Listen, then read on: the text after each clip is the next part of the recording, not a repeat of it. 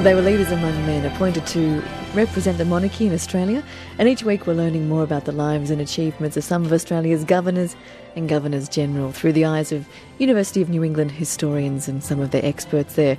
From Captain Arthur Phillip to Australia's first female appointments, we're finding out more about their lives and how they made their way in the new world.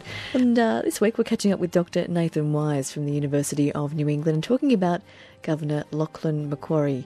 Good morning, Nathan. What do we know of his early life? Lachlan Macquarie was born on the island of uh, Ulva off the west coast of Scotland on the 31st of January uh, 1761. Now, Ulva is a, a fairly small, rugged, uh, scarcely populated island off the coast of Scotland. Now, for a man who would later become the governor of New South Wales, this was a, a very humble beginning. Uh, we don't know too much about his early life, uh, don't know too much about his parents. We, we think his father may have been either a carpenter or a miller, and he basically brought up his family in, in fairly modest circumstances. And so, how quickly and how early in his life did he join the militia? Well, we, we it's, fairly certain that he left Ulva at the age of 14. Now, according to some sources, he uh, was briefly educated at the Royal High School in Edinburgh, but we're not entirely sure if that's true or not because um, in the same year, in, in 1776, when at the age of 14, he also joined the military. Uh, so if he did go to high school, it was only very briefly before uh, joining the military. The following year, in 1777, he then gained an ensigncy in the, the 2nd Battalion of the 84th Regiment. Now, they were known as the Royal Highland Emigrants, and an ensigncy was basically the first rank of a commissioned officer in the infantry. So this sort of began his career in the military. Where did he see service? Well, this is a, a, very busy time in the world. The the American War of Independence was in full swing, and, and Macquarie was uh, sent over to North America to support the British war effort. Uh, he was first posted at uh, Nova Scotia, the island on the sort of the far right edge of of modern Canada. Uh, then he served as garrison duties in uh, New York and Charleston. Uh, later in the war, he was also posted to Jamaica, and then he, he also later saw service in India and Egypt. So he, he saw a lot of the world for, at the time. So uh, was he married around this time? What was going on romantically? Yeah, he uh, he married in 1793 uh, when he was based in India. basically, when he was in, in, in India, he met a wealthy West Indian heiress by the name of Jane Jarvis. she was a daughter of a, a, former Chief Justice, and they were married uh, fairly quickly in September 1793. Uh, over the next few years, Macquarie sort of remained in this military position around India uh, and so forth. He was very briefly appointed a, a, governor of an area in 1796. However, at around the same time, he received news that uh, that Jane was unwell, so he returned to Calicut to, to be with her. And unfortunately, she died of uh, tuberculosis in July 1796. She was only 24 years old when she passed away. Oh, how sad. Did he re- remarry quickly? Uh, no, it took him some time. He um, he did remarry. He remarried again uh, about 11 years later in 1807. Now, this time he married uh, his cousin, Elizabeth Henrietta Campbell. Now, of course, this is a different time with different customs. Uh, cousins weren't as close as they are today, and of course, this wasn't frowned upon at the time. In fact, he'd only met Elizabeth, his cousin, uh, for the first time in the early 1800s when uh, Lachlan Macquarie was well into his 40s. So, they, yeah, cousins weren't very close back then. well, how soon, though, around this time was he appointed governor of New South Wales? Yeah, well, um, after the, the Rum Rebellion, probably Bligh, um, Macquarie was uh, appointed the fifth governor of, of New South Wales. Uh, the, the, four previous governors before him had all been uh, naval officers, and Macquarie, of course, was an, an army commander. So the uh, the government sort of broke a tradition in, in doing that. Uh, Macquarie was appointed in April 1809. He travelled to Australia at the head of his unit, the, the 73rd Regiment, uh, departing England in May 1809, and he arrived in Australia just before um, the New Year on the 20th of December. He then took up his post on the, the 1st, of, 1st of January in 1810. And what was going on sort of in, in, New South Wales when, when he arrived? The, the mess, was it over or was it still pretty messy after the rebellion? Yeah, still pretty messy. Basically, uh, to give some backstory, Bligh had been the fourth governor of, of New South Wales from August 1806 to January 1808, so a fairly short period.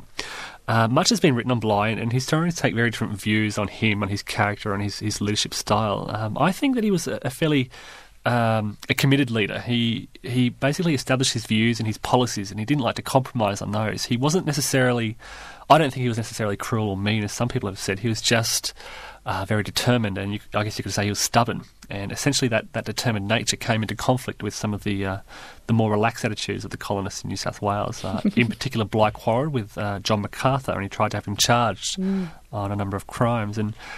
When the, the Corps sided with MacArthur on these issues, it led effectively to, to the rebellion and the overthrow of Bligh, and, and uh, the colony was placed under a sort of uh, temporary administration in the interim. Um, the New South Wales Corps, were then, Corps was then recalled to England, uh, and they were replaced by Macquarie and, and, Macquarie's unit. So, where does he begin, sort of the crackdown? How does he begin initially to address the problem? Well, he was helped a lot by the fact that he was a military officer rather than a naval officer, and he was an officer of the military authority in the colony, the, the new 73rd Regiment being sent in to replace the, the Corps. And I think that's a really important point there. With this almost absolute authority, he set about restoring law and order uh, in the colony. By the time Macquarie arrived, the, the two key uh, leaders of the rebellion, John MacArthur and, and Major George Johnston, had already left um, the colony and were on their way to England, and that removed a large part of the problem for Macquarie. Uh, he also set about sort of establishing law and order, and reverse a number of the decisions made by um, MacArthur and Johnston uh, but with those two men gone and the New South Wales Corps gone, the job was made a lot easier for Macquarie. He's often referred to as an, an enlightened despot. What, what, what, do people mean by that? Yeah, well, uh, for a start, he's, he's pretty much, as I said, the absolute ruler of the colony. He didn't really have to answer to anybody, certainly not on the continent at least. But the second point there, the enlightened despot, he was influenced a lot by the Enlightenment in Europe at the time. Uh, the Enlightenment was, was essentially a strong uh, intellectual movement that sought to reform society, culture, uh, and rethink the way people viewed each other in the world. It promoted basically a more tolerant, rational, uh, respectful outlook on the world, on human beings. So Macquarie was influenced by the Enlightenment. He's been described as this an enlightened despot because he was one of a number of rulers around the world, basically, who tried to promote enlightened thought and behaviour uh, in their, their areas. what did he think of the convict situation? How how did he work or see rebuilding sort of that, that population base with such so many convicts and I guess former convicts? Yeah, this is this is I think a really critical issue for for Macquarie's rule. Uh, keep in mind that New South Wales was at the time he arrived still strictly considered a penal settlement. Convicts were uh, I guess in a sense, the central administrative concern in the colony, what to do with all these convicts. But Macquarie's governorship also saw the beginning of a transition from New South Wales from uh, from that traditional penal settlement to, I guess, a general settler settlement. Uh, before leaving England, he received um, some orders, which I'll, I'll quote. The great objects of attention are to improve the morals of the colonist, to encourage marriage, to provide for education, to prohibit the use of spirituous liquors, to increase the agriculture and stock, so as to ensure the certainty of a full supply to the inhabitants under all circumstances. So, they were the orders he was given, and we can see there that the focus is on the social improvements in the colony uh, as evidence of uh, Macquarie's thought. He promoted what I guess we could call uh, the sort of social and cultural rehabilitation of the convicts. He he not only encouraged and promoted uh, emancipation and the pardoning of convicts, but he also supported the uh, the engagement of ex-convicts and emancipists in the, the, social and economic affairs of the colony. Uh, at the time of his arrival in 1809 and 1810, ex-convicts or emancipists outnumbered free settlers, but they were considered by many uh, of these settlers as sort of a subclass, sort of second class citizen. They were refused employment, for example, by free settlers, and they weren't very well respected in the colony. Of course, in enlightened Macquarie tried to change all that. He, he personally employed a range of uh, emancipists to actually work for him, uh, including, of course, the famous colonial architect Francis Greenway, which many people know, may know, uh, the colonial surgeon Dr. William Redfern, and some magistrates, for example, Simeon Lord and, and Andrew Thompson. Nathan, do we know why he had this sort of different view of the convicts and had a more egalitarian sense of community? I mean, it's it's difficult to pinpoint. Again, we, we don't know much about his education. He wasn't um, highly educated. He went pretty much straight into the military and received what we could call a military education.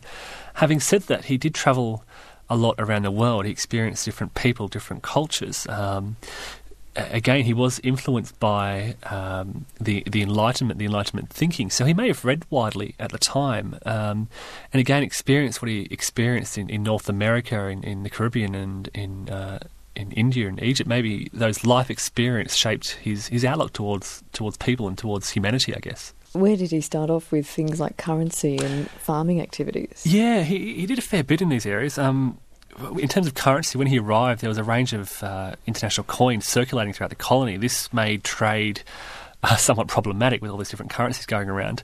To resolve that, he, he purchased about 40,000 Spanish dollar coins and he had a, another convicted forger cut the centres out. So, again, he's promoting the work of convicts. The result of that was, of course, the famous holy dollar, a, a coin with a hole in the middle. The, the holy dollar became a five shilling piece, and the centre that was punched out, uh, which was known as a dump, was at the time valued at 15 pence, and that basically became the, the currency of the colony. He was also, uh, as I said, ordered to sort of increase uh, the agriculture and pastoral activities, and, and this is, I think, one of his biggest challenges. I mean, ever since the first fleet had arrived, they'd they'd struggled with food production uh, in the colony. They they failed to understand the land and the climate, and, and the colony's uh, pastoral activities struggled as a result. To partially help address this, Macquarie um, did a lot to encourage uh, exploration and expansion of, of farming activities uh, in the colony. He sent, for example, uh, Blaxland, Lawson, and Wentworth across the Blue Mountains in 1813, and he also personally travelled on the new road across the Blue Mountains and uh, selected, for example, the site of Bathurst. He also uh, encouraged exploration and expansion in, in, new areas of the colony as well uh, along the coast, which subsequently increased these, these pastoral activities. He's often referred to as a, a, great builder of the nation, but he, he kind of designed the layout of Sydney. Did he base it on anything? Uh, I'm not sure he based it on, but he, he, he did a heck of a lot within Sydney and, and again across the, the colony in building new roads and hospitals. Uh, he planned uh, new streets, uh, redesigned the streets of, of, central Sydney and the layout of, of central Sydney. Uh, and again, he utilised that the expertise of, of ex-convicts, emancipists. Uh, as I said, Francis Greenway. He, he basically transformed Sydney into a, a more attractive place. Uh, I think by the time he left office in 1821, he'd overseen the development of something like 265 public works, including uh, barracks such as the Hyde Park Barracks, um, new, new roads and streets like Macquarie Street in Sydney, uh, hospitals, including the, the beginning of, of Sydney Hospital, and a range of other works that still have uh, great significance and, and still stand uh, today. Not many politicians could lay claim to that now, could they? What, was he one of the first people to celebrate Australia Day on the 26th of January? Uh, sort of. He was the first to host official celebrations on the day in 1818. Uh, he, he basically declared a, a holiday for, for government works. Uh, he gave some rations out and he ordered a 30 gun salute to mark the 30th anniversary of the colony. Um, but keep in mind also that the day had been celebrated by colonists for, for many years in, in New South Wales. Macquarie simply, I guess, officially recognise the day as important for all the colonists. We're talking to Dr. Nathan Wise from the University of New England as we continue our series on Australia's governors and Governor General. Uh, this t- today, we're finding out about Governor Lachlan Macquarie. So, with all the work he was doing with the convicts, Nathan, what did the free settlers think of him? they, they, they, didn't like him very much. Uh, basically, Macquarie had these these very pro-emancipist uh, views. He he wanted settlers and ex-convicts, the emancipists, to be treated equally, uh, to view each other equally. And well, the settlers didn't like that very much. They felt uh, the settlers felt superior to the ex convicts. And, and, keep in mind that many of those ex convicts used to work for the settlers, and now suddenly uh, the settlers were expected to treat them as equals. They didn't like it very much. Um, they resented Macquarie basically for attempting to, to force these, these social and cultural attitudes onto them. And of course, there were some powerful and uh, vocal and influential settlers in the colony. And so back in England, Macquarie's reputation was being tarnished by these settlers who, who spoke poorly of him. How serious was that, the impact on him? Were they trying to see him removed as governor? Yeah, yeah. Basically, uh, there was a, a bit of a, a, campaign going on by the colonists and again by some politicians back in England to have him removed uh, as governor. I think the pressure of politics in the colony uh, eventually got too much for him. Uh, he tried I think as a result of those those pressures and those criticisms, he tried to resign several times. Uh, the first time in December 1817, and again, I believe, in 1818. But both times his uh, applications were rejected. Okay, so when did he finally leave? Well, at the height of this sort of political uh, d- debate in 1819, John Bigge was commissioned to investigate the state of the colony. Now, this was this is partly a review to determine whether or not transportation was a, a suitable deterrent to crime, but it was also partly to investigate those complaints, the colonists' complaints against Macquarie. Bigge basically uh, supported the views of the colonists. He took the colonists, the, the free settlers mm. side. Uh, he was quite critical of Macquarie. Uh, Bigge believed that Macquarie should have done more to support the, the free settlement. Um, he should concern himself less with the issues of the convicts. And it was whilst Bigge was in Australia that Macquarie learnt that his third and final application for resignation had been accepted. Mm. However, the, the authorities didn't actually let him leave his position until November 1821. How did he feel about that? Had he felt? Did he feel like he had put all this work in, and to be sort of disrespected towards the end was? Yeah, yeah. I mean, it, it, he he transformed the colony in, in 10, 11 short years. Um, again, from the, the disorder of, of 1809 and, and the Rum Rebellion to to undertake these these public works to sort of reform the, the social and cultural attitudes of the, the colonists and the emancipists. Um, I think he was he was definitely um, underappreciated at the time. what did he do then? Well, he finally left Australia in, in February 1822 and he returned initially to Scotland for a little bit, back to his, his home area. Then he, he travelled to London where he tried to defend uh, against the accusations raised against him by supporters of those, those settlers in Australia, in particular John MacArthur. By this stage, though, he's, he's well into his 60s, and he also spent some time, I think, in uh, around 1823, uh, travelling around Europe with his family. How much longer did he live for? Was he was he healthy into his, his latter years? No, he'd been quite sick for the last few years. Um, he eventually died on the 1st of July, 1824, aged 62. Um, basically, he, he once again returned to London to um, try and secure his pension, which had been promised to him. But unfortunately, he died before receiving this, and he was he was buried back close to his home in Scotland uh, in a mausoleum on the island of Mull, which is basically right next to uh, Ulva, so close to his, his home area. And who administers the grave, or is it is it a well-known spot, well marked? I'm not sure. I, I haven't actually seen the grave, but it's administered by the National Trust of Australia. Basically, um, uh, when Macquarie died, he had a, a, poor reputation amongst the settlers uh, and amongst politicians in Great Britain. Uh, he, of course, died right at the time when that, that critical Bigge report was being circulated uh, in England. And as I've mentioned, that was very critical of Macquarie.